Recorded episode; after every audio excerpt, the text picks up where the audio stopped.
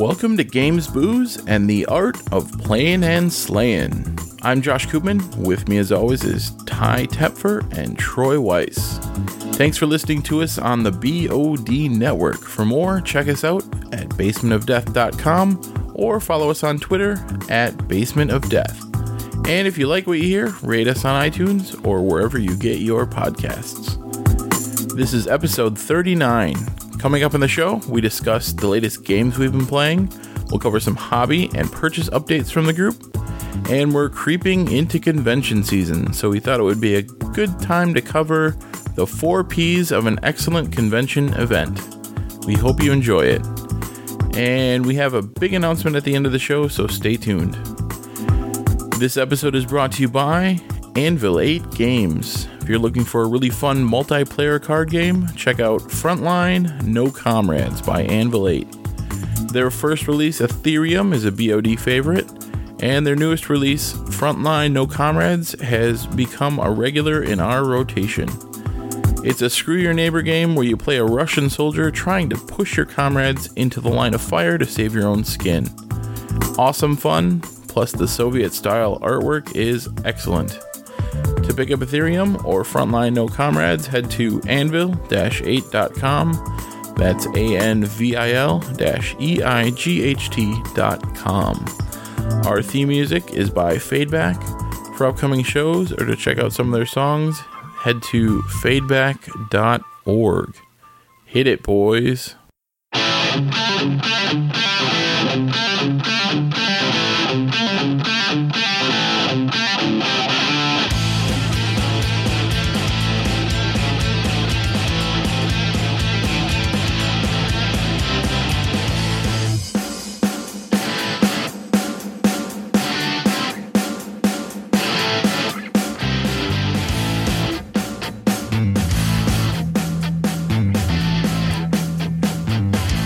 Hey, gang. Welcome to the show.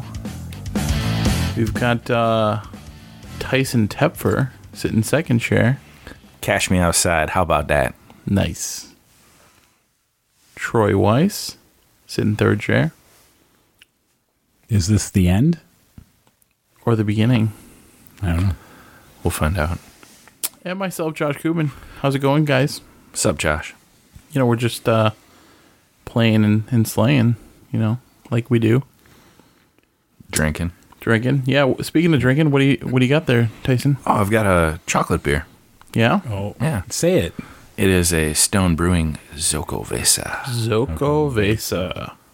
That's the pepper beer? It's their winter chocolate vanilla bean pepper stout delicious coffee porter dark I think good. it's just referred to as chocolate beer. chocolate beer. The chocolate beer. Yep.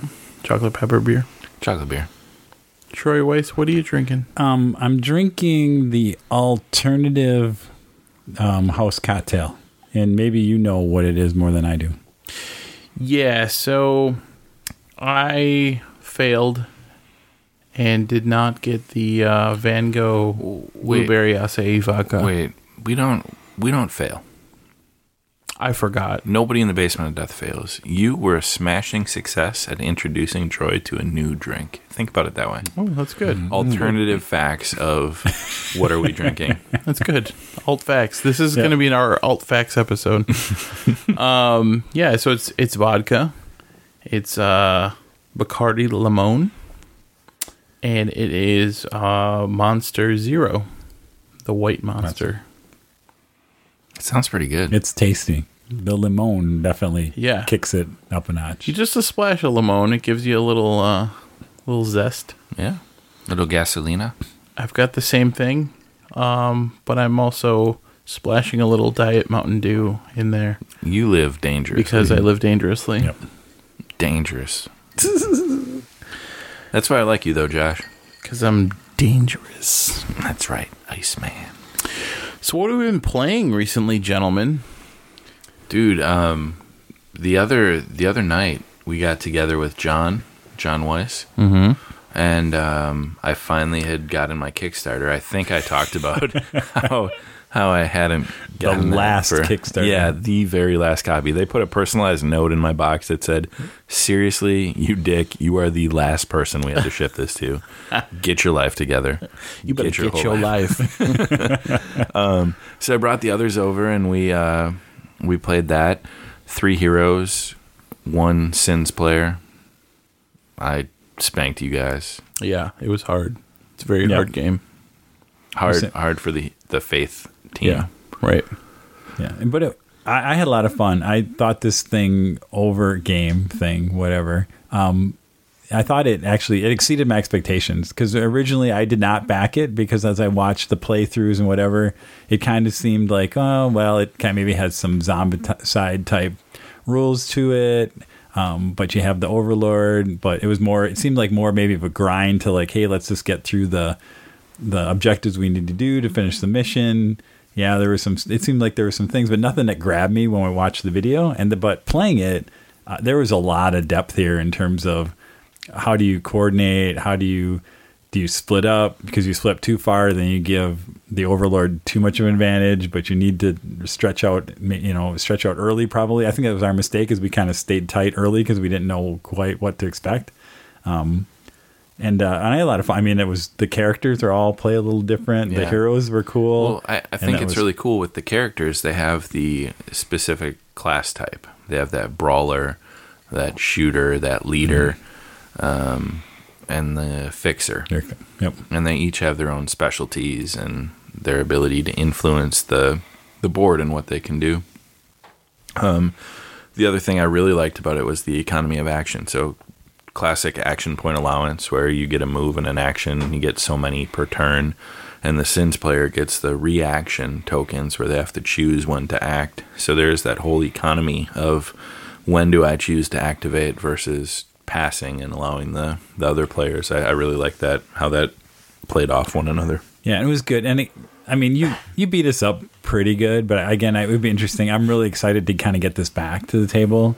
Um, to get to get because I think we learned a lot. By about the mid game, we were a little bit behind the eight ball, but I felt then we kind of understood. Oh yeah, here the, what we had to do, and we started to put a little more, a little more pressure on you in terms of, I think you as the overlord, right? Sin, Um, sins player the sins player, right? There, um, to to like, should I take that reaction or not? Right. So as the as the what are we faith as the faith players, we like we could do actions that would kind of force you like, oh, you know, I can't let them do that without responding. But if you did respond, then you could that might be your last action because then we'd be like, oh, great, we made him make your last action. Now we're kind of home free to do our last couple things. So. Um, I think it was a case where we learned a lot, and I think it would be interesting to play again um, and see how much we do. Because I was, I was having by the end, I was having, I was always having fun, but I actually had a few. I felt really good turns towards end where I'm like, okay, I can bounce across the board, get to this, get to that. Um, but by then, we were all kind of on our last legs and mm, taking one more death ended the game for us. So, Yeah. Well, and it, I felt like the Sins players, uh, you, me, and uh, Troy, John, and myself. Josh. Yeah, uh, the yeah. I'm sorry, the Faith players um, uh, were fairly green to the game, and I think Ty knew a little bit more than us, even though he hadn't played it yet. Um, he knew a little bit more than us, uh, you know, to try to combat what we were trying to do. And I think that gave him just a slight advantage. And I think it's the game's already stacked a little bit against the the faith players. Um, i don't think it is though yeah, we yeah. kind of talked about that yeah, And the more I've looked at it, the more the more I think the the key disadvantage you touched on is I was familiar with the rules. I'd read Yeah. the book, you know, straight through once and tried to teach you guys the game. right. Um, but it's it's a pressure game. Yeah. And if you get behind either way, like if you guys were pressuring me out of the gates, it would have been a different story. I was pressuring you because I put the heat on a little bit. Didn't Sure. leave myself much in the background. I just went hard and heavy, and it's it's a game that rewards that pressure. It doesn't. There's no turtle strategy. Yep. I think that's effective. Right. So and I think that was our mistake early. We were just cautious early because we didn't have a. Again, even We weren't knowing the rules, it just you, until you see it play out, Yeah, you're always gonna. We, we played a little bit cautious instead of playing aggressive, and I think if we would have played aggressive early, that would have tipped the tables. Yeah. and then you would have been on your heels most of the game trying to push us on the And I it- so. I, I, I, again, I think there's a lot of more depth than maybe is obviously eh, from the initial look through or play there, and then and again, and then I think talk to components are all really are awesome. Yeah. Again, Yeah. the miniatures are. I mean, even every time Cool Mini Right. puts something out, the miniatures are better. Like the miniatures are just super cool in this. The board is pretty good. I think initially it's a little bit abstract um, because the buildings are abstract in terms of there, but I didn't think that was too much of a detraction. I mean, I, I like. I think it makes sense for what the Yeah, the- it's, the it's more is. to just set up the zones, Yep. you know, where you need to go and whatever. Yeah. And it, it, it- so you were kind of talking about, um, I, I think maybe a different scenario too might play a little differently than than the one that we had going. So, um, I- I'd be interested to play again and Yep. play a different scenario and see how that plays out. Because, yeah, it now that you know what to expect, I'm I'm interested to play it again. Yeah, and the different. I mean, because you had a you have a bunch of different hero, or I call them heroes, right? Different faith members, right? We mixed a couple of the squads, the Sons of I want to say Sons of Anarchy, Son- but whatever they're Ragnarok. Ragnarok, whatever they're called. Yeah, Um, the Vikings. the Vikings, who are really from maybe some TV show. Um, um, along with the normal, the base, the base set of, of faith, whatever they're called, operatives, agents, whatever it is. Um, so, but there, I think there, there's a million different options and combinations you can do there that could give you different advantages and and strategies to go after too. So, Yeah. yeah, I mean, I yeah. Again, I was I'm really happy that I was worried we'd play this. and I'm like, ah, okay, it's just yet another one of these miniature games, but it, it definitely has. We should know better, right, Eric Lang? right? it can- Yeah, I mean, the, There's some teeth there. Yeah. Yeah. yeah, um, definitely. I'm, I'm happy. I, I was worried about that Kickstarter, and then even after I screwed up on the the shipping, I was setting myself up for a disappointing experience. And it, was a lot of fun. It's a good game. I'm I'm excited to get it to the table again, which is always nice when you kind of validate that purchase because you put three hundred dollars into these Kickstarters, and you're like, please be good. Yep. Uh, Troy, what else? Um, have you been doing any after work gaming? Um, now we're kind of a little. We've been we're caught up on time stories, so we're a little bit on a hiatus, and we're gonna maybe pr- break out another legacy game, whether that's gonna be pandemic uh, legacy or just do some afterwork gaming. So we'll see. So yeah, our, we're Seafall. Seafall. maybe no, no. Maybe not. Um, but I did.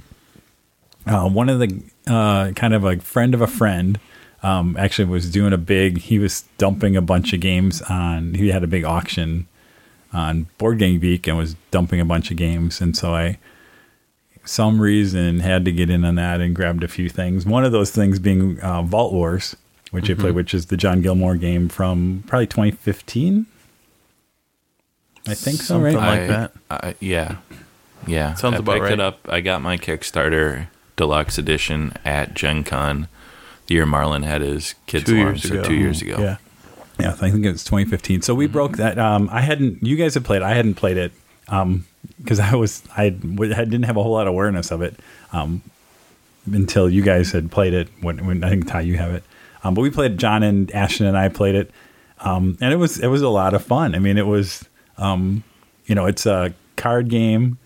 Uh, bidding basically the idea is it's storage wars right Yeah, right. in a fantasy um, kind of genre so that worked out pretty that's pretty good Yeah, and what what's really cool about the game too is there's that set collection and there's that theme.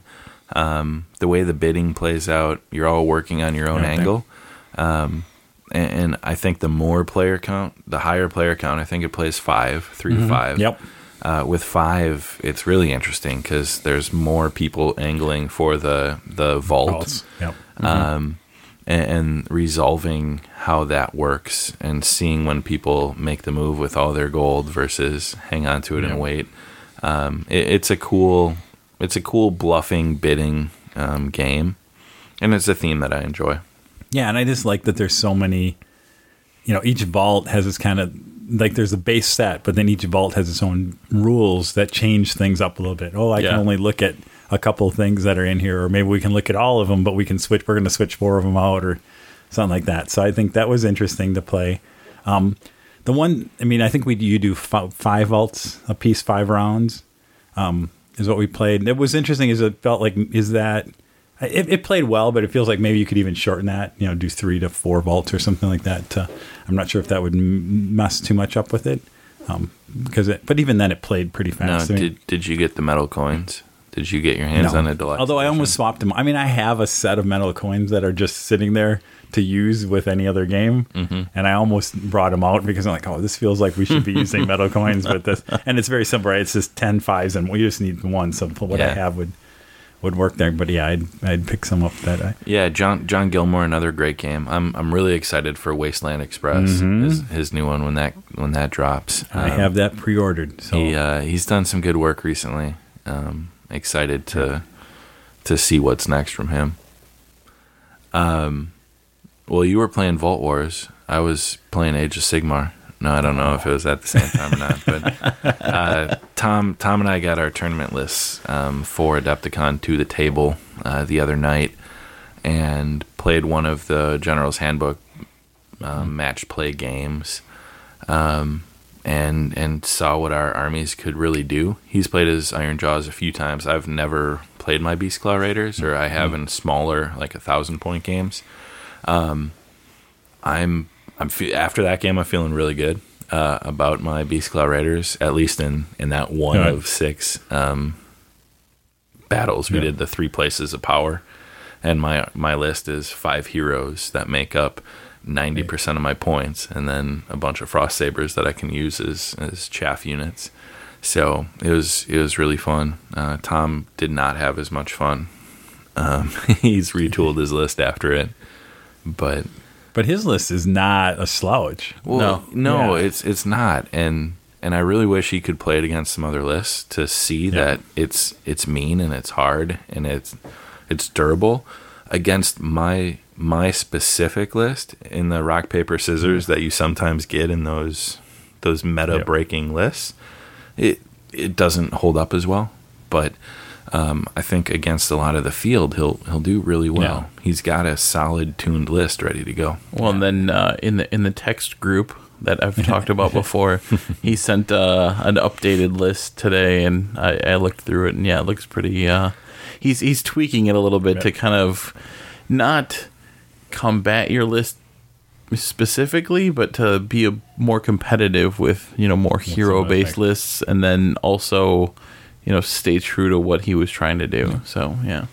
Yeah, and um, I walked in and he was hobbying because he had to go to GW to buy some more brutes to add to his unit. So um, it, it's it's cool just how the the tournament meta kind of evolves your list, and I still might make some changes too. So Yeah, I gotta get my Sylvaneth.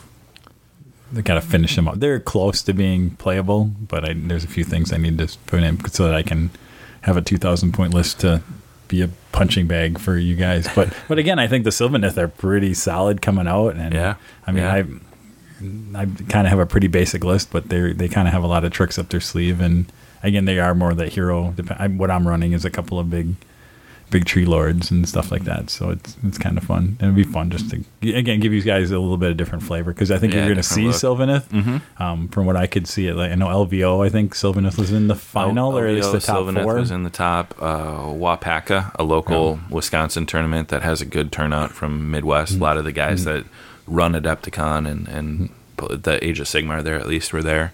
Um, and Sylvaneth plays pretty well. A destruction list similar to mine, but with Moon Moon Clan Grots instead of Frost Sabers as the chafe. Ended up winning Wapaka, so it kind of vindicated my my choice. We'll see. cool. Yeah, we won't. We could keep talking about of Sigmar. Yeah, I but we'll- mean, we could do a spin-off show. Yep. You know, Because there's already Age, uh, General's Handbook two previews Yeah, coming yeah. out. So Tomb King Compendium points, Yeah. Fyreslayers points, a lot of changes. GW is so involved. It's it's awesome. Play Age of Sigmar. Indeed. Um, Another cool cool game that I got in recently. Um, got together with uh, this Dan. Um, he's a, a listener. I found out. Hey Dan, how's it going? So uh, Brian Nero from Anvil 8 sent me a sent me an email just saying, "Hey, there's a guy in your area that's looking for games of Aetherium. Mind if I send send him your info? I think he listens to the show too." And I was like, "Awesome, let's Yeah. let's set this up." So got together with Dan, and uh, he had um, he had the uh, House Ikaru collective, and I was playing with the Mask and Tav and those guys from um, one of the base game collectives, and got together and played one of the one of the um, scenarios out of the book. Had a really really fun time. Um, cool guy does a he does a lot with uh, D Company here locally, the 40k group. So um, had a good game of Aetherium. He he beat me pretty soundly. Um, made me want to play a little bit more Aetherium though, because it had been a while. So, um, and I know they they just teased. What I want to talk about briefly too is Anvil 8 just teased the new uh, collective, um, Res Res X. It's kind of steampunkish look to it. Cool. Um, it was just a picture of some of the guys, like a illustration, and the the teaser on their Facebook page. Um, so I know, I know Brian and the guys are are busy I'm play sure that- testing that and work working on that. Hopefully they've got some cool stuff at at Adepticon. I don't know what's coming, um, but it would be it would Yep. be really cool to see some of the prototype stuff at Adepticon. Awesome. Um, man, I'm dominating the plan. I'm doing all the playing. You're you're the you're the one playing. Yeah. Well, it's my life, you know. Play more games, like Indeed. Wil Wheaton tells me to at the end of every Yeah. tabletop episode. Well, it's good. I mean, you got to play games. Yeah, I follow his directions. Um, the uh, the other weekend, um, Nicole and I with with her son Landon, we played my first ride. It's the Ticket to Ride for kids. Um, it's kind of Ticket to Ride light. Ticket to Ride's already a lighter game, but this you just you can place trains or draw cards. You complete your ticket. Um, there's no blocking, so you can the two ways and the paths are all shorter, and there's fewer um, trains needed. But it's it's a it's a cool and it's the first to six. So there's no victory point scoring. It's the first to complete six, Six tickets. Cool. Wins wins the game. Um, but it was a lot of fun. Um, definitely cool playing a board game. You know, with with a kid. He's you know um, teaching teaching the game and kind of how it, how it works. He won twice. Nice. Go, go figure. Yeah, yeah. John had it was funny because John just we were talking about that this weekend because he has it and he was playing it with his kids, um, and Sydney, his daughter, beat him also. So there, it, there's again like and it's funny. It's just like normal ticket to ride. A lot of the luck is what tickets you draw. And so that's how anybody has a chance. So again, if you if you already if you already built the the routes and then you draw happen to draw those cards, Right. that's you know if all of a sudden you because again Sydney went from three to six just by drawing cards and she had already built the routes because there were ones she got there. So I think it's but again and what I've heard again John said it was uh, a good I mean solid kids game but it has enough depth that if you're an adult you can you know play it and enjoy yourself. And Yeah, some of the- you know, yeah, it's still enjoyable. It's it's ticket to ride at its core. Which is, you know, it's a solid game. Everybody likes uh, a little ticket to ride action. Yeah, definitely. Um, other than that, just um, still playing a lot of World of Warcraft. But recently, wait, what? Am I- did I sneak that in? Did I slip that in the conversation? Yikes! Yikes! Sorry, level thirty-four Warlock. Um, little D and D action yeah, recently. last week we got together and rolled twenty with our Seattle uh, collective, Matt and Elena, and then um, I think I I got extra dark for you guys. It was awesome. Extra, I, I cranked up the gothic horror, scary cult, Mm-hmm. weird ritual factor a little bit. Freaking me out a little bit. Yeah, I had your character have some Yep. some nightmares and Yeah. visions, and messed with Matt's character's ability to cast a spell that should have a set outcome, and I I played with that a little bit. It was it's fun It was messing good. with you guys. It was good. And again, it was I we always talk about right how we kind of go back and forth where kind of kind of combat heavy, but we'll have whole sessions that are very kind of story theme, just plot based, and and again that's kind of the fun is we you can, we can go back and we have fun both ways, right? It's, Yeah. I think it says something about the group and the DM. I think Ty, you do a great job of you know making it intriguing, even though we're not maybe slashing and killing monsters all the time because that's not the story is really the core. That's the fun part. Absolutely. Yeah. Yeah, I'm, I'm loving building the narrative and the, the world and building up to that point where, you know, some major factions in the world are aligning in a way that is going to put you guys at the center of this huge, pivotal event and conflict, and, and that's a lot of fun. So, So um, we've got a couple. Uh, well, one one major uh, convention coming up here, and Far with that, close. far too close. far too close. no kidding. and, and with that, there's uh, probably some hobby action going on, or maybe lack thereof right now. there should be more. there should be more hobby Yeah, action. there should be more. There should be more hobby. Um, man, it is. Thank God we still have five weeks. At least Six weeks? Something. Let's pretend it's six. Yeah, we'll call it six. Um, Is it that short? Yeah. oh, God. So, Yeesh. so I just ordered the last four models that I need for my, for my tournament list. Um, well, because they so this is kind of a funny story. I go in the GW um, two weeks ago. I'm getting ready to make my order. I, I order my second Icebrow Hunter that I need, and then I'm like, I'm gonna go order four more Frost Sabers to round out the Frost Saber packs that I need. And I see the dreaded out of stock because they don't Frost Sabers don't they're not carried in store. They're web only.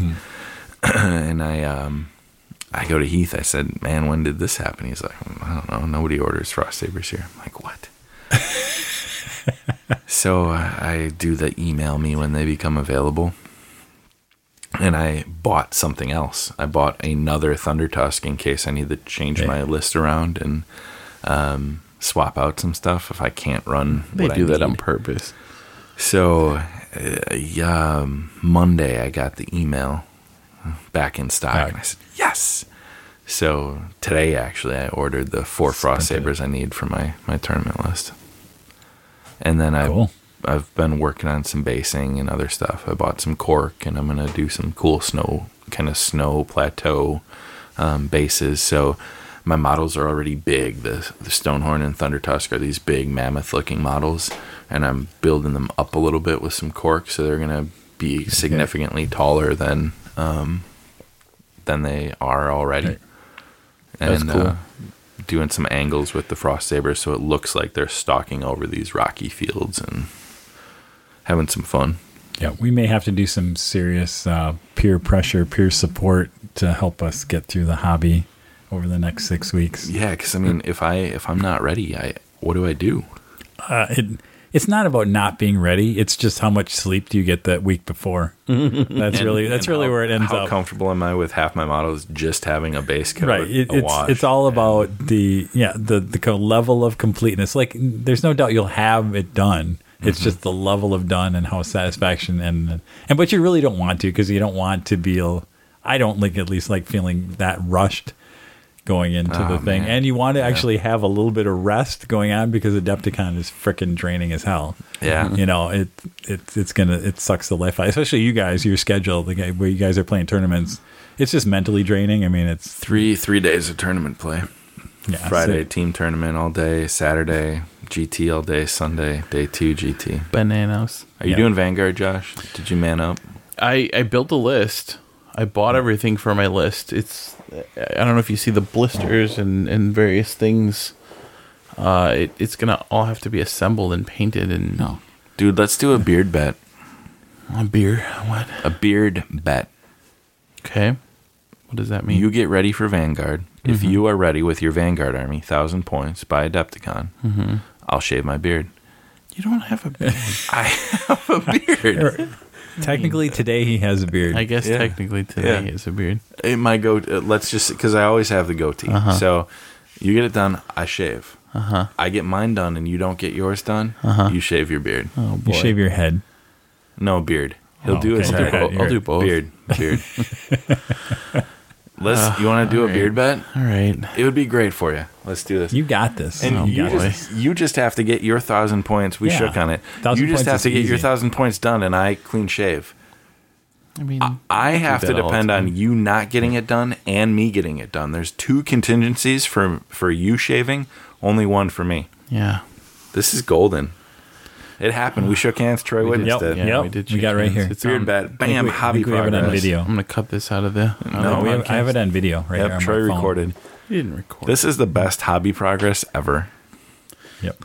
What else, uh, Troy? Have you been doing for hobbies? Um, What I should have been doing for hobbies. Um, we're gonna touch about what I what I did for hobbies and what I should have been doing a little later. But what so right now I have um I think I have a 12 by 6 table in the BOD Prime um, that has the new Space Hulk um, purging of S- Skara 3 uh, scenario set Nice. up on it.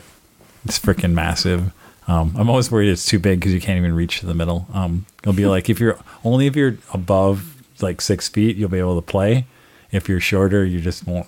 You only you have to play on the edge or something like that. You didn't put a I feel like I'm being You discriminatory. should have like, put a place in the middle where somebody could go under the under the ta- right, like leave a hole or cut out, something yeah. and cut out. No, it's basically going to be in order to play the middle squad, you have to uh, you have to be over six feet so you can reach it. Or John is just going to have to play for you and take your things over there. So, um, but we have that. So I again, I don't know why I'm masochistic and do this. Why? Because I have perfectly good scenarios that we could just reuse. Um, but I really enjoy the the fun of designing and kind of building and Dude, you're pushing And- the hobby. and you're, coming just, the- you're pushing the hobby. That's and I think, and this the, the the real change this year too is we're kind of swapping it where this is a pure kind of GM run where um, we're going to run the the Stealers as kind of a uh, you know a game mastered, which ends up kind of most of the time we've done that in the past where we get like four players and then we'll we'll run the Stealers or something else like that. But also we're basically running six Marine squads, so we're kind of going another third of Marines. Um, and this and this is actually also we're going kind of old school, looking back at a lot of the stuff from like I'm using stuff from the new Gene Stealer cult, but looking back at the old Gene Stealer expansion from the original Space Hulk, and doing and doing a scenario there because the idea is again we're this is Death Watch Marines coming in, some hive is is uh is is inf- infested with genestealers. You're going to come in. You're going to purge it. Go through. So we'll have some hybrids. We'll have some guns. We're going to mess with the different couple different rules. Um, I think it's going to be fun. I think it's going to be a, a good thing. But I have a lot, a few, a few hybrids I need to assemble yet. Like maybe all of them. Um, and then and get some paint on some of those guys. And the, the good news is I don't. I'm using all the existing kind of pieces and just redoing it. There's only a few things we need to retouch there. So it's just the miniatures I need to work through that. But I need to kind of go heads down and get that stuff figured out and get all the handouts figured out and the, the scenarios and working with Steve from ModCube again to we're going to hand out get uh, some good prize support from him again to hand out mod cubes and things like that. So there's a lot of things that need to happen in the next six weeks, but as I'm standing here now, it doesn't feel terrible, but I know I'm actually going to schedule I- a few hobby days Yeah. away from work probably. Yeah. I'm gonna need time off to get hobby done, which Yeah. is terrifying. but like I said, so we'll, well, need to support to, each to other. To be fair, this is about the time frame that I started when I did a complete change and started painting an entirely new army last year for Adepticon. So the fact I'm 30% done six weeks out instead of starting a new army, that's that's a win, go. right? Yeah, right. Total win. Yep. And then I also need to do a thousand point forty K army and a four hundred point combat patrol. But nah, figure that out. You've got that. I think those are going to be Necrons. Yeah. You've got your filthy, dirty robots. Yep. Actually, I played that. That's I did play that Necron combat patrol list, and I actually kind of like it. And I'm bringing the uh, the Lychguard. I'm just going to bring it. Like it's going to be like a combat patrol Death Star. Are we? And then- have you guys been looking at any of the new stuff? The the Eldar, the fracturing of Biel-Tan. Um, I'm I'm read I'm still reading the original, the first one, and I've seen the second one. I'm excited. I mean, it's that story is really cool. I just love what they're doing. I, I think what they're doing is preparing for an Age of Sigmar, like well, it's going to be Age of the Emperor, a sundering and end of yeah. days. I- it's weird. I don't know if it'll be end of day. I think there's definitely going to be an eighth edition. I, I think what you're going to see is you're not going to see an Age of Sigmar from a like a a, a universe fiction reboot. Mm-hmm. But you may see more of a rules like I think Eighth Edition is going to shift to a much more I think they, they realize that there was a rule rules bloat, right? And so I think they're going to simplify things. Or you're going to where you're going to see is just like Age of Sigmar, the basic rules are going to simplify. The complexity is going to exist in the units themselves, and Yeah. you know it's going to be more of a war scroll kind of or formation. You know, basically they've already they've already set the precedent, right? Formations and everything else is where you kind of create the differentiations and the the different rules and the complexity for each of the units. Yeah. But you have the base core kind of really rock solid, so you can build on it, and that's I think what you're going to see in eighth. So, but I love that they're moving the story. ahead. They're not even moving ahead; they're just man, the- telling the, a Fall story. Acadia was awesome. Yeah. The triumvirate that they did um, of the the Imperium. Then the, they did a triumvirate with the, the Eldar with the new the new models. They're they're really continuing to just knock it out of the park. Yeah, and GW is doing some awesome stuff. And I, f- I feel like we've talked a lot about hobby, and I don't need more hobby. But have you guys seen the um, the Inquisitor 28 and the AOS 28 stuff that's out there? Because Inquisitor was the GW game with Yep. the bigger 52 yeah, 54 millimeter, model, 54, 54 millimeter. Yep. well, some there's this kind of dark web of uh, GW doing Inq 28, where it's taking 28 millimeter um, 40k models and the Inquisitor rules Mm, okay. and playing um, like Inquisitor with 28 Yep. mil Yep. models, Which scaling it Yep. down. And um, now some guys have started doing like the Dark Age of Sigmar, like uh, Oh, okay. 20, AOS 28. um, And it, it looks really cool. Yeah, There's and so, I mean, if you're not familiar with. I mean, Inquisitor was basically it was a, you could almost call it an RPG. Basically, it was an RPG. You could maybe draw a little bit of a correlation to like fourth edition D and D, where it was very a miniatures heavy, Miniature strategic skirmish skirmish. RPG, yeah. But what you were doing is you it was all you had a GM and you were telling a story. You, you built out the scenario with the miniatures, and they, you know, it was a lot of hobby involved because the idea was let- let's build this diorama or this scene with the miniatures, and then let's kind of play the role playing scenario with the tactical combat and all this stuff. So you can kind of see it in front of you. See it in front of you, right? Yeah. And yeah, and so it's kind of that mix. So it was it was kind of cool. And those rules are. I mean, again, there's nothing that says you can't just. Those rules are still valid. Just Mm-hmm. drop, grab them off the shelf, and yeah. Again, the idea was they used a little bigger scale miniature, but there's nothing to say you can't do with the 28. There's and and there's some it. So, awesome hobby stuff out on like Twitter Mm-hmm. and, and Facebook, different places where people are doing these Inquisitor war bands and other stuff with 28 mil models from the other Citadel range with heavy modification Mm-hmm. and um, yeah, it would just scream to like, hey, let's let's hobby and really. That was the idea. Like, let's just hobby this up, make it really custom. It should be your war band, whatever makes sense for that story, that little thing. So that that's really cool. speaking of all the hobbying, probably talk a little bit about what have we been buying? yeah, what what what some purchases you Because buying get going on? purchasing is hobbying. yeah, I mean it's it's it's the precursor to hobbying, right? So what do you, what have you guys been buying lately? Um, so as I talked about, there was this auction on Board Game Geek, and we'll blame Mike Halsey on this. Um, Thanks, it was Mike. his. It was his. It's. I actually know Brad uh, a little bit too through through work, um, and he was dumping a lot of his. He has a massive collection. He was dumping. He was dumping over. I think I don't know. It was like hundred games, which is a fraction of his collection. So it's kind of scary.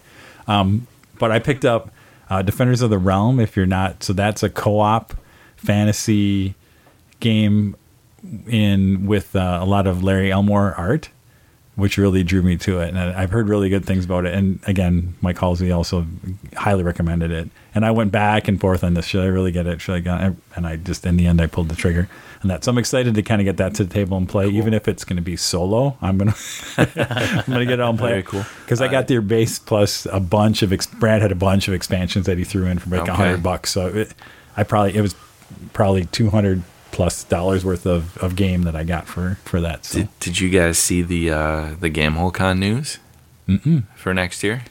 Larry Elmore, special guest. They're bringing him in. All the all the So cool. all the existing guys that were there this year Yeah. are back. In addition, I think Matt Leacock. I don't know if he was there before. I, I saw his name floated around. I don't know if he'll actually be there or not. It was a rumor. I don't think he will. But Larry Elmore, the epic Right. artist, will be at Yeah. Gamehole next year. cool. Excellent. Um, So then I beside Defender of the Realms, I picked up Forbidden Desert, which is kind of the class. If you've played um, Forbidden Island, um, again co-op, kind of cool components. Really I got that for Christmas. It's, It's, still in shrink. I like De- Desert. It might. I, they both have a lot. They both have playability. Desert actually, I think, is a little more difficult. Has a little more stuff going on, but they're both they're fun. And then we talked about last last uh, time Santorini, Yeah. and so I, after scouring the internet, um, I was able to pick it up. I think from uh, Cool Stuff Inc. had it for a pretty decent price because we couldn't find it on Amazon, couldn't find it at Miniature Market um, to get that. So I, I'm excited to play that. Excellent. Awesome. I haven't bought anything. What? Well, other than my my hobbying, because purchasing is hobbying. I, I bought think it's another that World of Thunder Warcraft. See, so World of Dude, it's Warcraft is terrible. saving you money. Yeah, and ruining my life. when I get to Adepticon and my my army looks like trash, I'm gonna blame my brother in World of hmm. Warcraft. like, And you're gonna, have, you're gonna have to play somebody like like Tyler or somebody who has like a golden demon winning painted army. Yeah, and right. then with your like three coat man, You're half garbage. washed. Yeah. Yep. Man. Just so that's the motivation right there. Just the, it's the peer pressure. your army shouldn't look like shit. Yeah, no, I'll get it done. I I'm always a procrastinator, eleventh hour. That's that's how I that's how I get through my workday. That's how I get through my hobby progress. So along with the buying, gentlemen, uh, any kickstarting going on? so I haven't um, backed a lot of stuff lately, but I did get after two and a half years. So mm, remember back to like 2014 or I think it was 2014. I was looking back on Kickstarter. um, if you remember, there was episode like fourteen. Yeah. it was uh, Creature Caster. So that's that was a Kickstarter. They do did some resin models, um, a lot of fantasy um, stuff you could use for. I guess back in the day you could have used it for um, Warhammer Fantasy. Now it'd be Age of Sigmar stuff, or I guess 40k. Um, they do have something like Lord of Change or something else. So finally got my Warrior Demon, which is like a Bloodthirster model. For It that. looks like Diablo. It looks yeah, like, like, like that. So, um, and after two and a half years, I kind of want to have. I was just like, just I just want this thing finally. Um, and it wasn't. There was a lot of people that were complaining. It, there was a lot of hate going around again um, after people are waiting because I mean, when you miss your date by years, um, you do get. I, you just generate a little bit of negativity, right? Um, and so even I was a little skeptical. I'm like, well, is this? Am I going to get it and just turn around and sell it or whatever else like that? Um, so I got it um, and play and, and even the shipping like again they was like well shipping wasn't included so you had to pay afterward for shipping there was a lot of negative around that in the end i like that the the uh the canadian dollar it's in canada so the us dollar was that in the end it ended up being that much it was like 15 bucks for shipping which i didn't think was that bad um because it was uh you know canadian money but i got him and isn't uh, which isn't real money so I got him, and then I was actually very. I'm like, it looked a little small in the box. Is this there? And I had to put him. So I'm like, all right, I'm gonna put him together because it kind of looked. Just the wings looked kind of cool. So I spent again time I should have probably been working on Space Hulk. Last Saturday, I'm like, I'm gonna build this thing, and Friday and Saturday I put them together, and it's a pretty nice. I think I threw them up on Twitter. Mm-hmm. It's impressive. It's a I would think it's a, it's a little soft. I mean, the detail isn't the resin is a little soft. I, I compare it to like a Forge World or something, but I, they're really they're really nice. And again, it's a hundred dollar model. Again, compared to a Forge World, compared to mm-hmm. a lot of stuff that's out there, I think it's right in the right range. And I think they now that they're selling it in a retail, I believe what happened is the guy who did the Kickstarter kind of design. He was a designer sculptor. He was not a business guy. Had no idea about production. That's how you missed by two years, right? he sold, I believe, the designs and the production to another company now, who's actually going to productize it and build a company around it and sell it stuff. So I think you can actually get them cheaper, um, that on the on the stuff out there. So I, I, I would look at it if you want it. I think it's interesting. I think they're worth they're they're priced well. They're they're worth what you want. And there are some alternatives to some of the GW stuff and whatever or else like that. But I would say again, I think that GW stuff is again a little now that's plastics and stuff like that just a little sharper a little crisper but there's some pretty good i am i'm kind of happy with with with the warrior demon he's pretty cool he'll probably end up Nice. getting painted and i'll have to like loan him to josh to fight in some chaos army or something so because he'll need to see the table in some form Very cool. Um, yeah, I also haven't been backing much, but I got an update finally. I talked about it several episodes ago. The Adventure Hoodie. It's going to be my new tournament. Um, I'm a little worried though. Uh, shipping notification just came out this week. Uh, well, the the update that there's been some delays and they're looking at four to six weeks to ship.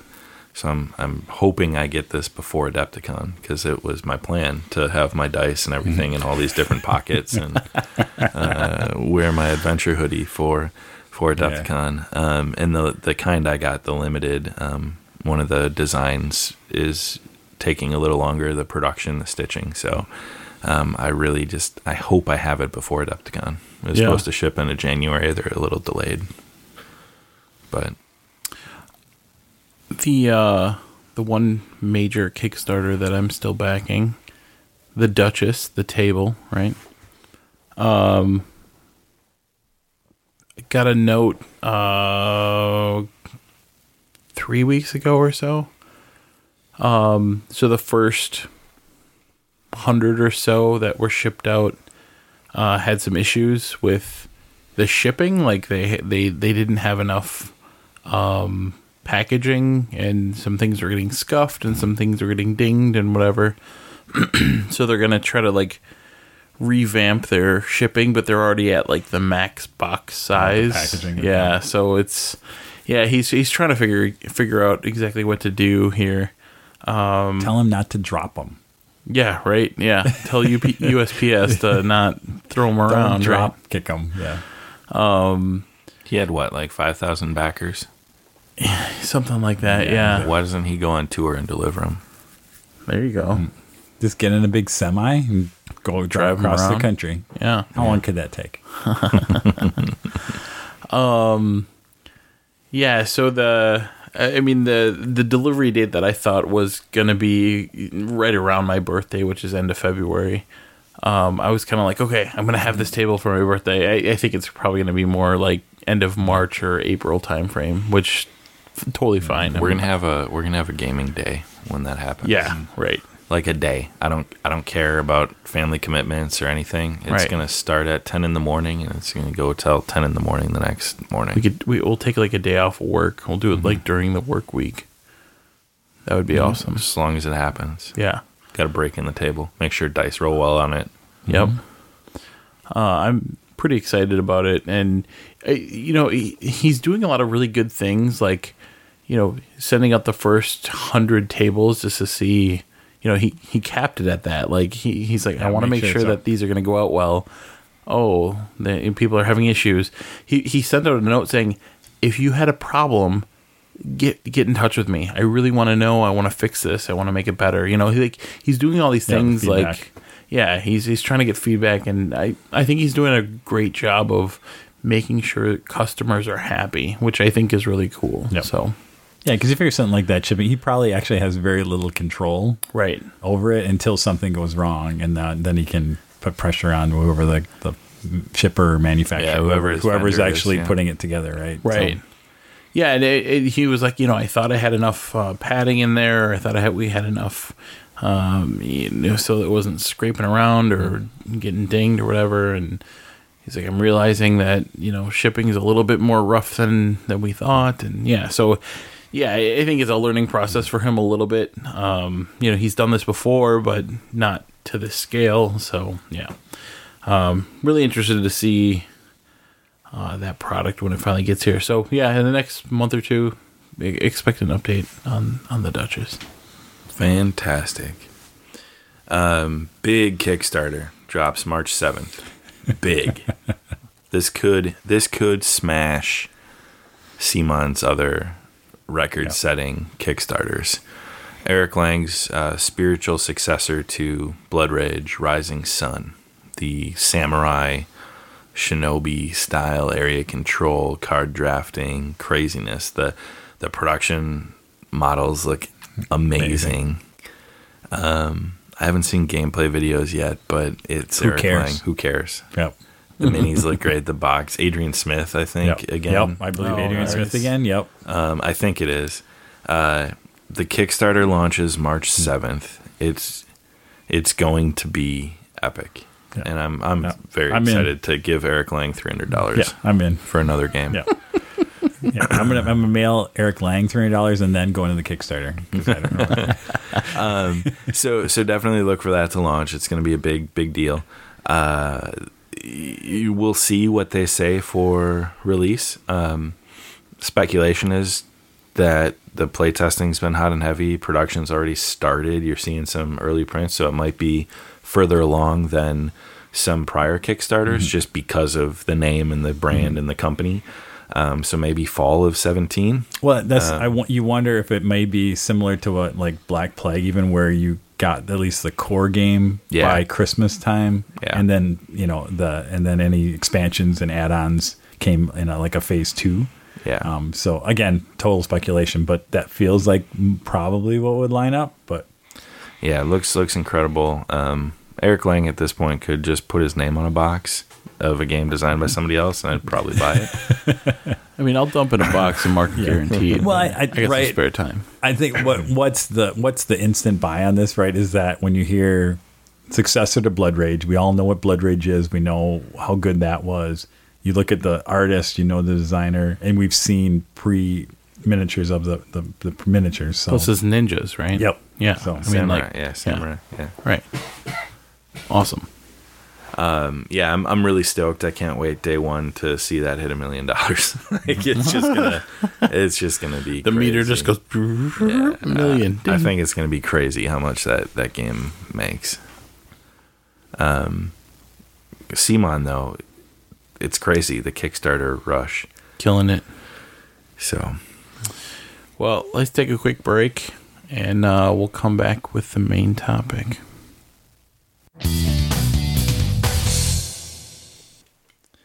So, as the Basement of Death, our gaming group has been to a number of gaming conventions.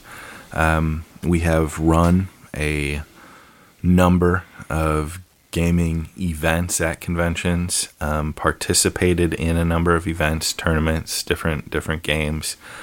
Um, so I, I think what, what would make a uh, kind of a, a really great conversation piece for, for us tonight is to talk about the, the convention event itself and the components of what we look for, how we try to run our games, and and what the um, what the structure is of that. And it was it was kind of funny in our early talks about this topic. We came up with the four P's of of a con event. Um, those being preparation, professionalism, the players, and the product itself. So um, I'll kick it off. Generally, you know, if you were to break gaming down into the three kind of obviously more than three areas, but broad categories of role playing games, miniature gaming, and then card and board games, like tabletop card and board games. Um, so I guess I'll I'll start it off with Yeah, and, and, I think I just want to jump on Yeah. to that, add on a little bit, as I think, right, we all know conventions are a lot of fun, um, but I think you, some people you talk to, they're sometimes a little hesitant to play in event games. Like there's some people who go to cons and all they do is go shopping and maybe they play with their small group. And I really think they're missing out. I think there's a lot of really fun experiences you can have by playing with other players, other gamers at these conventions. And but I think I can understand because I've been there too. Is you can be hesitant, like I, you know, I don't. There's stranger, stranger danger, right? And I, what what am I getting into? I'm committing. Uh, again, my con time is a finite set of whether it's two days, three days, four days, whatever it is. The four hours I'm signing up for event, I'm, I can't get that back. I don't want to have a bad experience. And really, we, we just want to share our experiences and how we've over the years maybe found a few tips and tricks of how we kind of pick the events that we like to uh, join in and play at an event or sign up for and commit our time to and what we've found kind of works is where we've when we've had those experiences now we go back and, and use those so again that's hopefully we can share hopefully people will find it useful um, because it, I think playing events at a con really are you have there are many many stories that we have as a group where we've played in some of these events with some of these uh, GMs and stuff, and the stories last for years, right? Because they, they create an experience that you can't get any other way. Right, and and nine times out of ten, it's a super positive event, right? Yep. the super positive experience, I should say, and yeah, I mean, every once in a while you have this kind of eh, that was okay, Yeah. you know, but um, eh, but I mean, eh, I, I take those learning good- experiences yeah, away. I think right? again, if with with the right tips and tricks and approach, the good way outweighs the bad, Right. Something like that. And again, it, and it's stuff that we've then used when we run events. To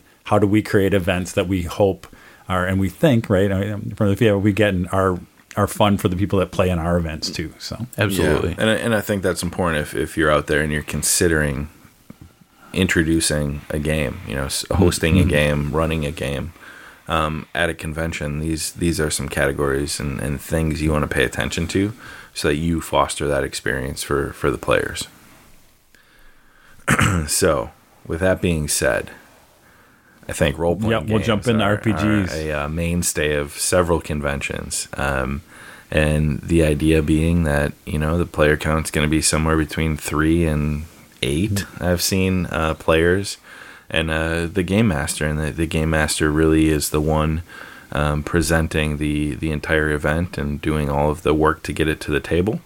Um, a- and, you know, really the preparation, uh, first of the four P's um, that goes into uh, crafting the story, be it a pre-written module or your own creation, um, setting up the the event for the players. You have to have that, you know, that knowledge and that understanding of what makes a good story, what what makes for player involvement, um, and, and giving your players some choice, having enough structure in place to frame it into a two to four hour um, event because I think it's very easy to lose track of time and not get to the end as the Yep. and, and that's a, a feature of a con event that's different than your home game or different than you know sitting down with your friends you have that time block and then people have other events people have places to be um, so that prep work and that play testing that that goes into presenting at a at a convention While still being engaging, you know, the, Yep. you, you, you want to hit your time frame, but you still want to pull people in. You want to still be there. Yeah. Uh, and uh, I mean, I and I think I, for me, I think RPGs are the biggest kind of, um, the biggest risk, the biggest kind of, you know, I'm just gonna. You're taking a little bit of a chance. I mean, you're going in because I feel like those are the most hit and miss. Like, I, if I've ever had kind of bad event experiences at a con, it's usually been an RPG um, because it's just kind of gone off the rails. And, and a lot of times, sometimes it's not the the fault of the GM. Sometimes it's the players at the table. But again, you can see good GMs that can control the fact that maybe they have that that guy at the at the table. Um, so we, and I think we have a lot of experience where we've seen GMs that can handle that, and they and they still are able to handle the the player, the maybe disruptive player, but let everybody else still have fun and participate and things like that. So. yeah So I think the RPG, and that's why as, as we talk about here, like there's things you can look for in an RPG event that kind of help improve your chances of it being a successful event. Yeah, definitely. And and part of it is that um, who is who's sponsoring the event? Is it is it um, Fantasy Flight doing one of their 40k uh, role playing games? Well, did they lose that license now? Yes. Yeah, they lost that license. Yep. So scratch that, rewind. Um, but for instance, is is Wizards involved in a Dungeons and Dragons playtest? Is it, um, you know, the Pathfinder Society being run through Paizo that that's doing uh, something where there's that that brand and that company attached? You oftentimes have a little more structure in place. It's a established, um, you know, module or story being presented, and then there's the classic. Um, so and so at AOL.com running their own event. Random guy got one event, kind Which of thing. could be great. Could be great. Yeah, He could be a great GM, but when I think about red flags, if it's not a gaming group, it's not a game company, um, that sometimes can be where it's a guy that doesn't have a regular group, and this is his chance to GM, where it may not be the best experience. It, it could be awesome. You could have a gem, uh, you know, a diamond in the rough of a game master, but that's usually what I look for is who's who's running. Yeah, and yeah, I think you hit it. That's when right now I know when I look for ge- an RPG, it's again I'll kind of look at the systems I'm interested in. I mean, we've had a lot of good luck with Outbreak Undead. Um, you know, we're we're big fans of doing those because again, I think the zombie apocalypse kind of games really d- play well in a, a, a con kind of one shot deal. Um, and again, but we've kind of let gravitated towards going towards games that were sponsored by Hunters Inc. Right to do that or Mams Gaming. We've had I think three years in a row that we've run with those guys, Um, I mean, Tito last year was awesome. Wish I could remember the guy from two years ago that we all ended up playing in that game. So again, we look and see Mams Gaming. Oh, look, they're running that event. Okay, we're going to try and get into that. We know that's going to be good. Those guys do a great job. Um, Yeah. and again, they I know I think they listen to the show and we followed back and forth on Twitter. So we've created a relationship there over that. Um, I've heard good things about. I think it's MK Skulls as a a group. They run a bunch of different things at a bunch of different M- cons. MU Skulls. MU yeah. Skulls, sorry, yeah, MU Skulls. Um, really good things with them. So again, Game, game base seven. Um, Yep.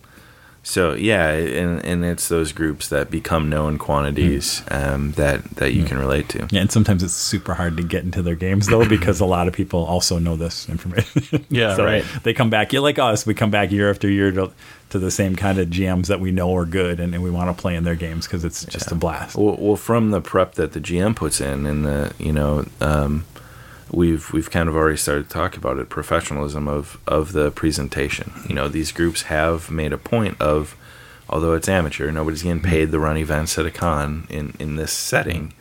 There's that professionalism. They they show up. They're polished. They understand what they're running. They understand the story.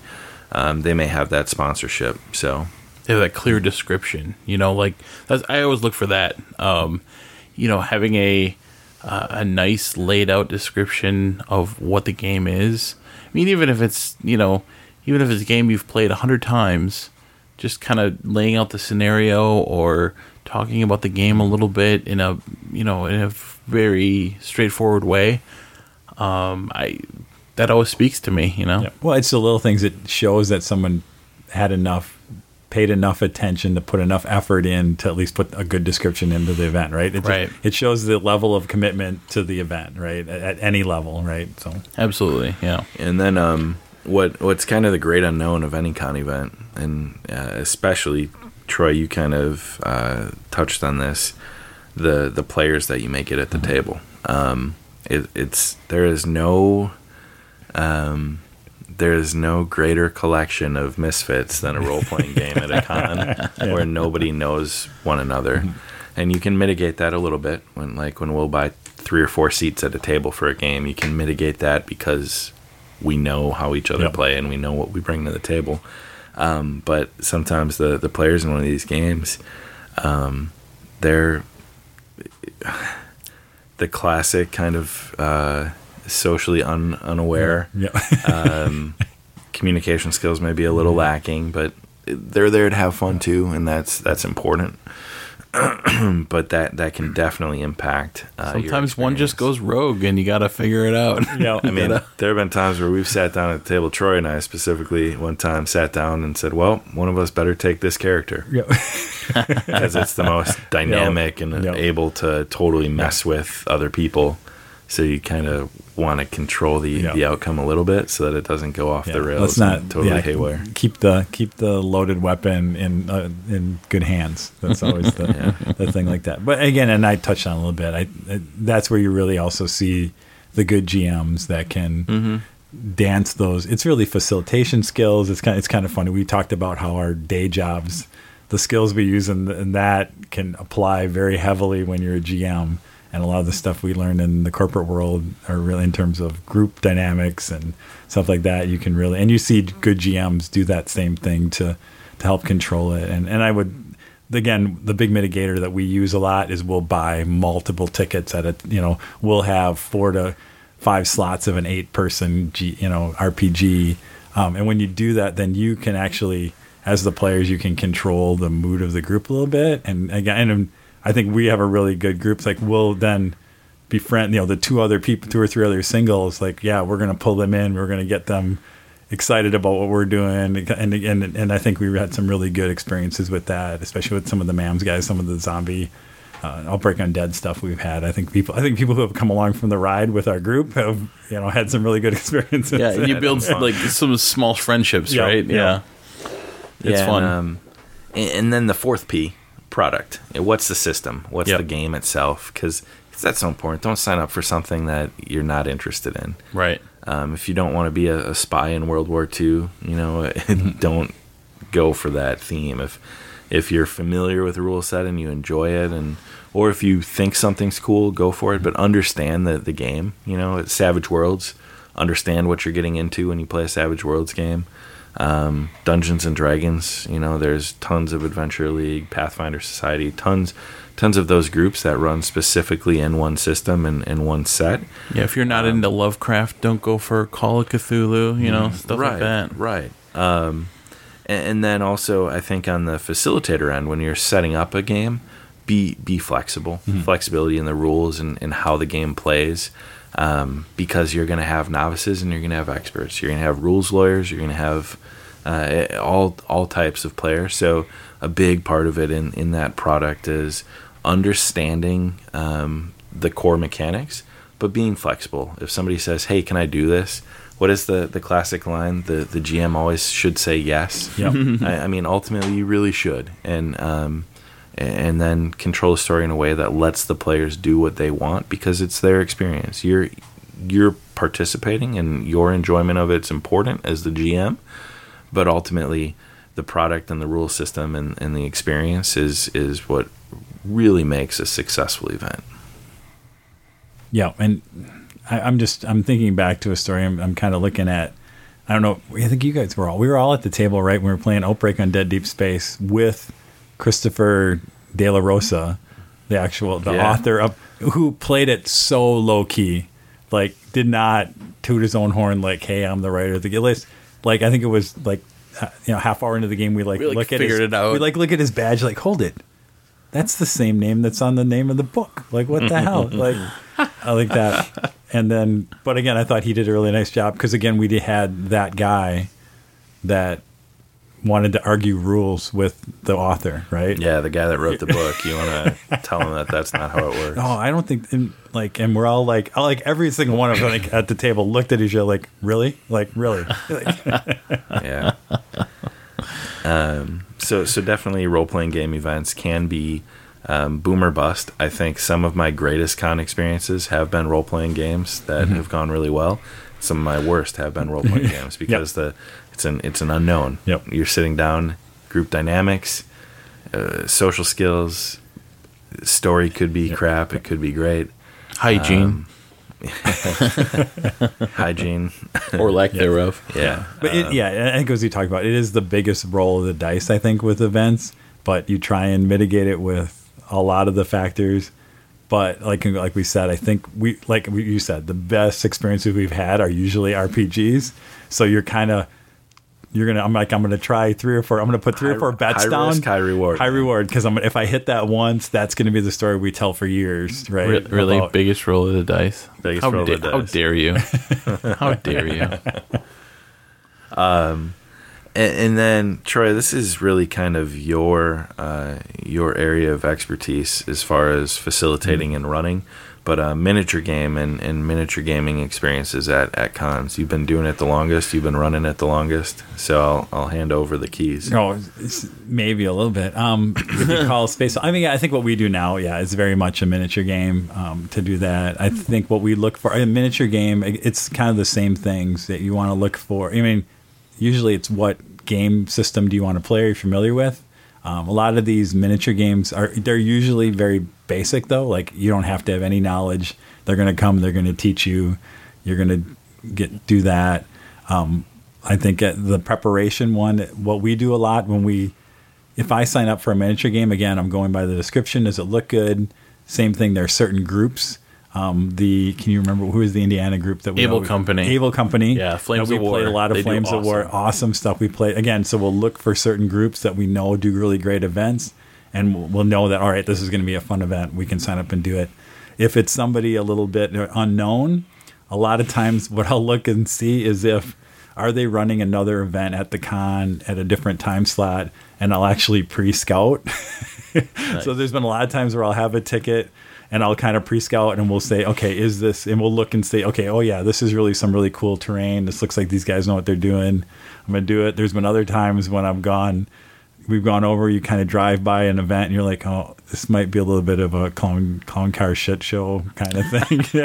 um, and uh, and then you're like, oh, I think I'll find something else to do with my time. So again, that's that is a that's an approach we've taken. Is if it's a little bit of an unknown to kind of scout it out. Um, and then rather than getting into something again, miniature game, you're you could be spent putting investing four to six hours or something in an event, which probably has a lot of miniature games tend to have a lot of downtime where I'm waiting for their turn and and doing that. So if you're not if it's not engaging and you're not there, again, you have two feet, move, you know, find somewhere else to do or or just don't decide you're not going to spend your time doing it.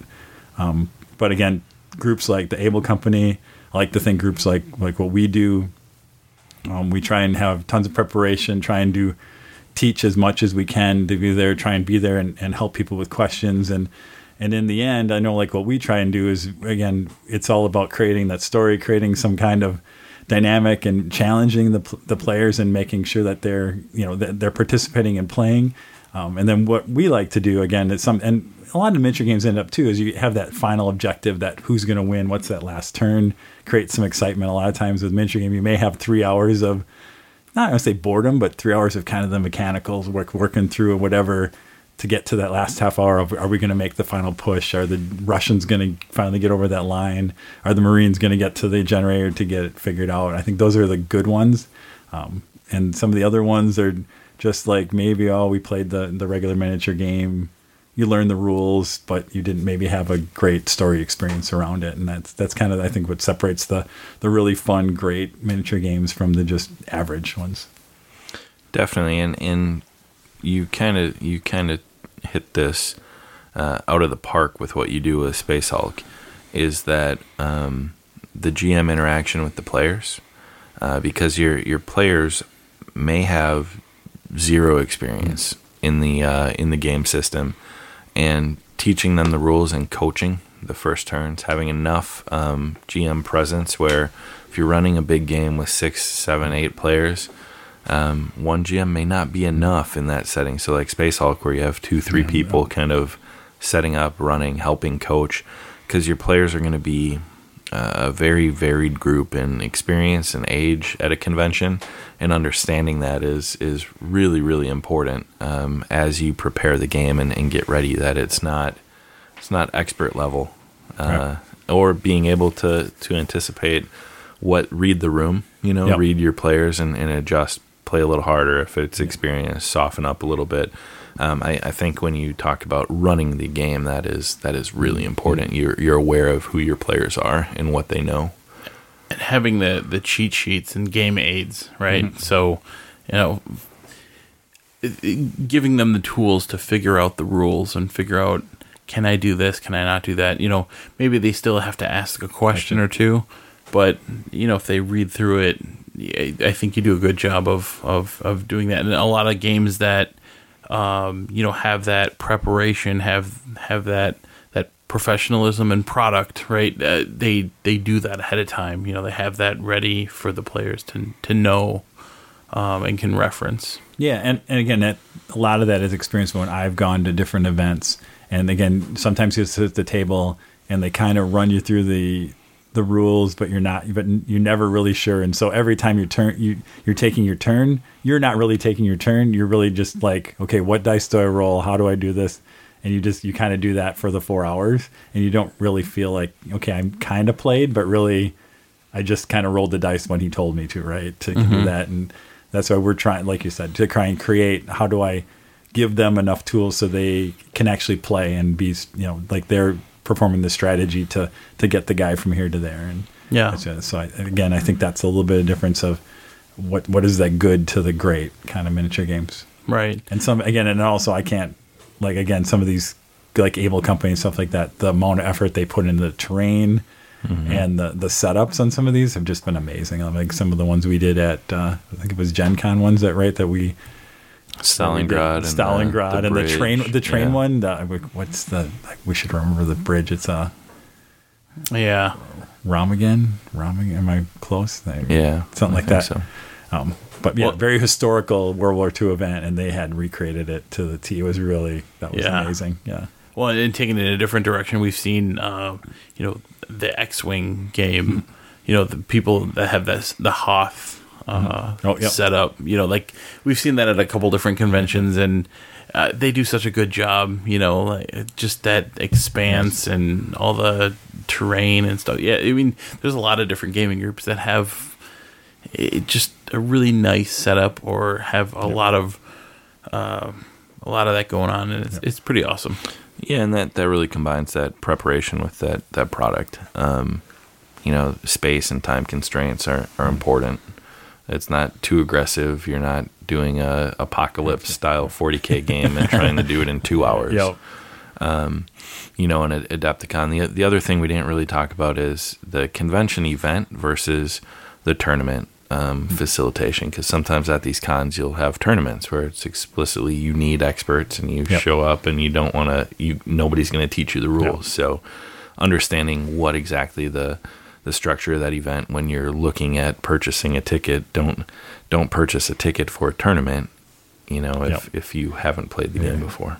Right. and what you need to bring to the table because some con events you have to provide your own miniatures. It's not always done for you. So understanding when you're signing up for that event what is required and reading through that is is incredibly important to prevent showing up spending 15 bucks on an event and being like wait i had to bring my own 200 points Yep. of x-men miniatures for this event um so that yeah that, that's definitely a big Yeah, big that's part. a that's a good point because a lot of stuff I'm talking about are kind of the I don't know what you'd call them the um, not really demo events, but just you Narrative, know narrative game event kind of stuff where usually there are miniatures provided, little little to no expertise needed kind of stuff versus like again Depticon, which is very heavily on the you know kind of everything's very competitive. A lot of stuff is very competitive tournament based, um, whether it's even a small tournament or or large tournament or something like that, where you're that's a whole different world, right? Where you're bringing in your own your own army miniatures that you're that you put your time, effort, and and and sweat and tears into, right? And then really the the last co- category of game being the the board and card game, and I think this is where you get a lot of um, variety, a lot of different formats. You know, there's the classic sit down and play a board game with four strangers for two hours.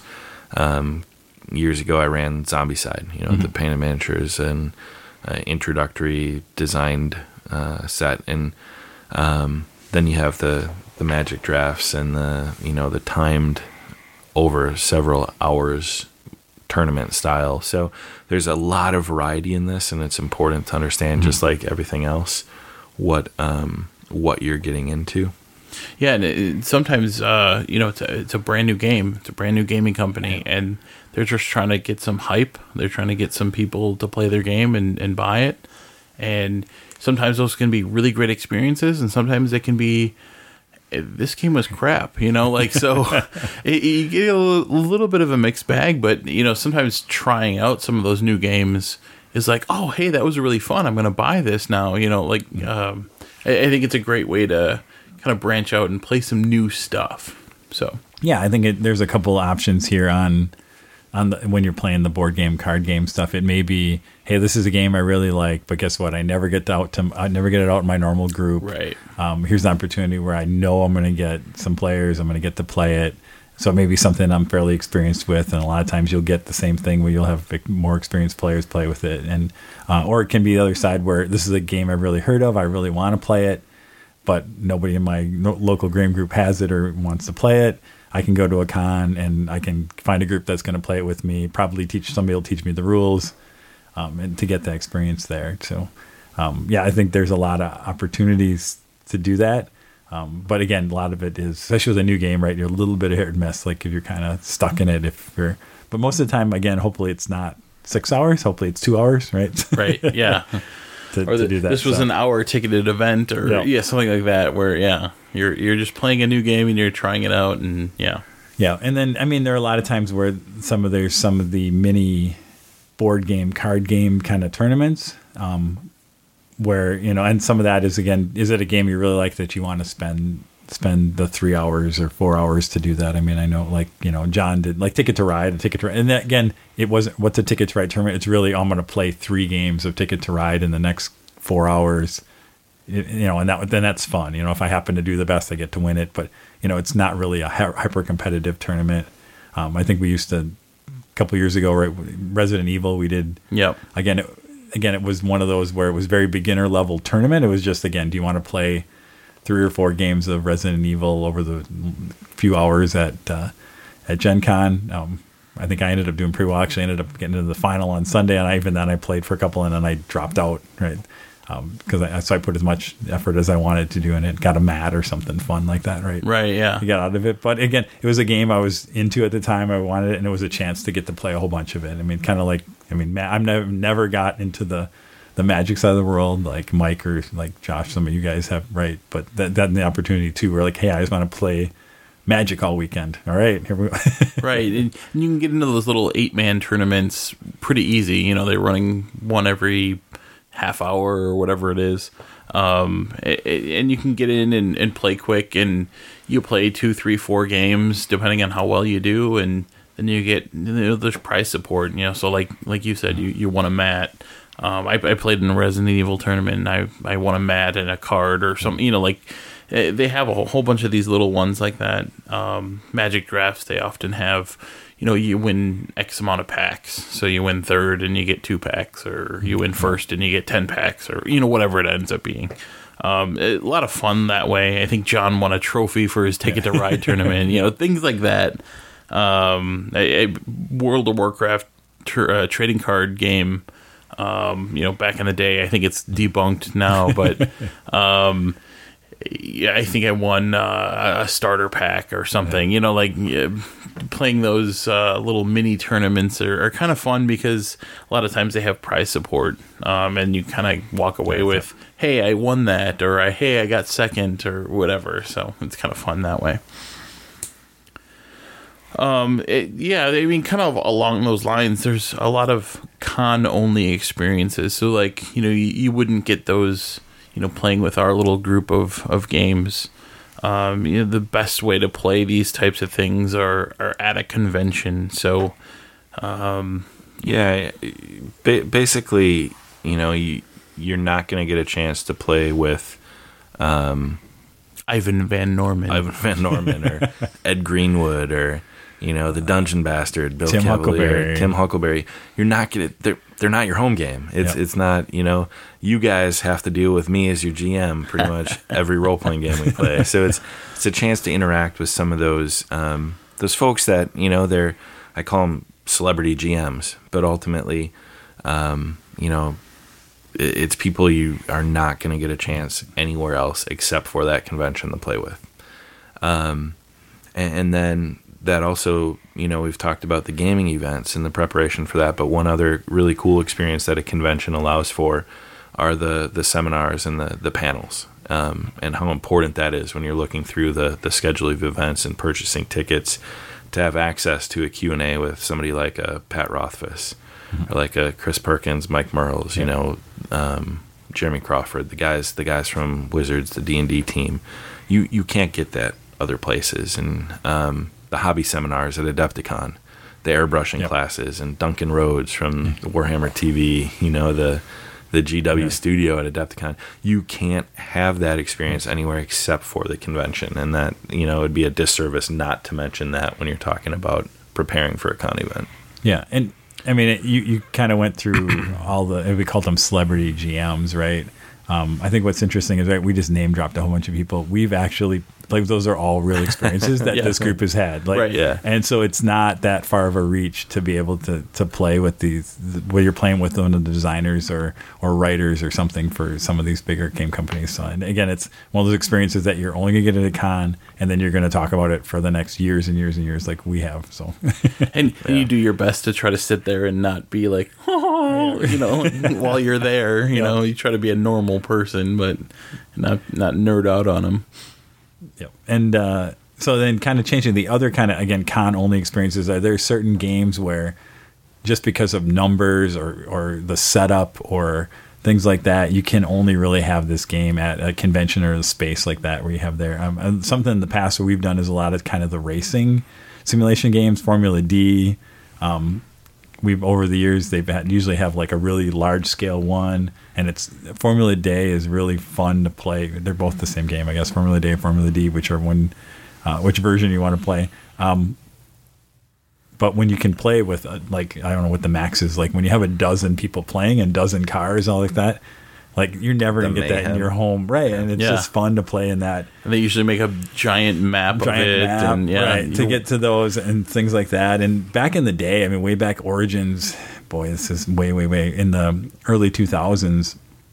Um, there's a, a stock car racing card game, and the guys would play with the actual like uh, 148 the scale diecast. diecast Yeah. cars, and we we had like a full 40 some people. We in a, this huge circle that we play and on that was like the saturday night and uh and to play in that event was a bla- like that was like hey we're in this like we're all in this race and something like that. And what's funny is i think john and ben and i all all did really well in that type of i think we all placed in top three over the years in, in that big events like that. But that's the only again you can only do that in, in a, s- a scenario like that.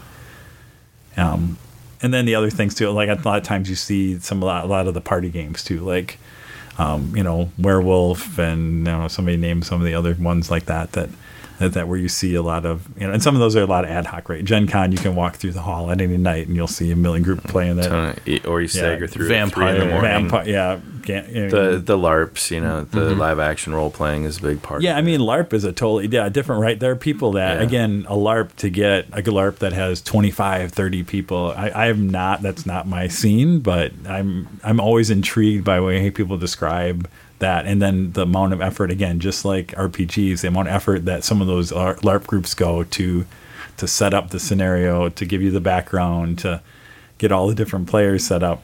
Um, I can understand people who really are would go to different conventions and really Yeah. want like this is the event I really want to play in. And we even saw that locally in some of the Milwaukee conventions that were Mm-hmm. LARPing. or uh, something near and dear to my heart, you know, True Dungeon. Like, yeah, there's there's only a, couple conventions that have True Dungeon, and um, you know, I try to take advantage of that when I can because it's definitely a fun game. yeah, that that con only. You know, Right. it's um, you've got your binders full of tokens, but we're not going to walk through your basement sliding them Right. across uh, a table to try to hit a What? fire lizard that is barring our way to the Drow Fortress or whatever. or the uh, uh, the BattleTech or the battle mech or whatever those little pods you know at, at gen con or other conventions those are fun too So so ultimately, you know, the upcoming conventions when you're when you're thinking about going, do it. it it's a great experience. Go for a day if there's one in your local area, your town. Um, it, it's it's a fantastic experience. It's a great way to get into gaming and immerse yourself. Um, and uh, there's not much that's cooler than being surrounded by people that like what you like. You know, a lot of times it's you can't go to your workplace necessarily and talk to, you know, your team about gaming. It's just it's a it's a hobby, it's a niche, but you go to the convention and you're surrounded by people that you know are into the same stuff you're into, um, and it, it creates a really cool culture and, and social dynamic with with others. Yeah, and I, it, it, I mean it's I mean, what is it February right now, but if it, you know we're kind of rolling into convention season, right? Even though it feels like it's you know the real meat of it. Maybe no, it's six weeks away. Right. Well, we're going to hit Adepticon. I know we're again for us. Nexus is in May. You're going to have event registration for Gen Con coming up in in May sometime very quickly. So hopefully, some of the stuff we've chatted about here for the last whatever few minutes is useful and Yeah. something you can apply to any whether it's your local smaller convention or some of the big guys, Origins, Gen Con, etc. I, I, again, that's some of the stuff that's worked for us over the years to find events that we found enjoyable and again have created those experiences and stories that we still talk about. Definitely, and and we kind of already just by saying Adepticon six weeks away, Nexus is in May. Um, you know, kind of touched on our big big events and where we'll be. Um, gen con I- 50 yeah, a little further out. Yeah We'll see. We'll see how the housing debacle housing Hunger Games go this this upcoming week. Yeah, we are uh, recording this prior to the. Uh, I like That's that. why I'm still upbeat and somewhat optimistic about about Gen Con because I haven't had the the teeth kicked Yeah. out of my mouth by the housing block. um, but what what I, I think is really important too is um, we obviously have some changes coming up to our show uh, and and what we've done here over the last three plus years That's crazy. over three years of games, booze, and the art of. um, 39 episodes plus who knows how many hours. but it, it's it's been a, a, an absolutely great experience. I'm I'm really excited though. We're not done. We're we're keeping the mics on for a for a, a new direction, a new show. Um, we'll get some more info out there about the feed, about the information. Um, I, can we? What what can we talk about, Troy? You're kind of the the Bodfather. Do we have an NDA? we have an, I don't think we have an NDA. I think you can I mean, we can announce it, right? So we're gonna we're gonna kind of put games, booze, and the art of kind of on the the back shelf. We may still revisit this format and whatever, maybe bring it back for some special episodes. Um, but uh, playing and slaying will be the kind of the new version of this with the the three of us. Um, so we'll look for uh, the big thing we need to ask of the listener is to look for the new feed. Please subscribe when we get that out in in March. Uh, that'll be we'll get the first episode out there and get things things rolling. But uh, I think we everything we've learned over the last three years about how the hell to do a podcast and and hopefully how to make it entertaining. We appreciate I mean the feedback we have gotten from the, the listeners we have and um, and we hope that we can make it bigger, better. That's uh, and it just gives us an opportunity to kind of rehash, refresh, and really and and hopefully grow it even bigger because I think we're, we we enjoy this. It's a kind of a passion, um, mm-hmm. and so if we can kind of share it with more and more people, that's that's the ultimate goal, right? Yeah, we, keep keep spreading spreading the love. Yeah, we we kind of thought starting anew would would be. Uh, with, without alienating all, all, the listeners that we have now. So yeah, like like Troy said, please subscribe uh, once we have that feed out there, Playing and Slaying uh, wherever you get your podcasts. Uh, look for it in March.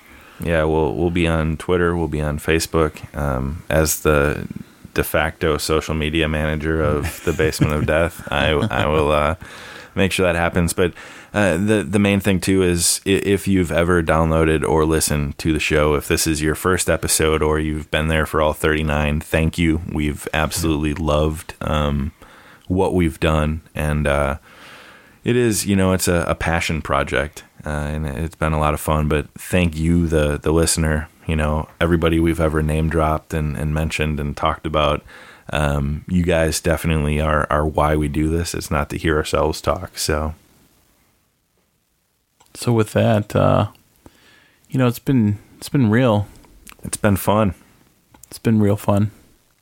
Thanks, everyone.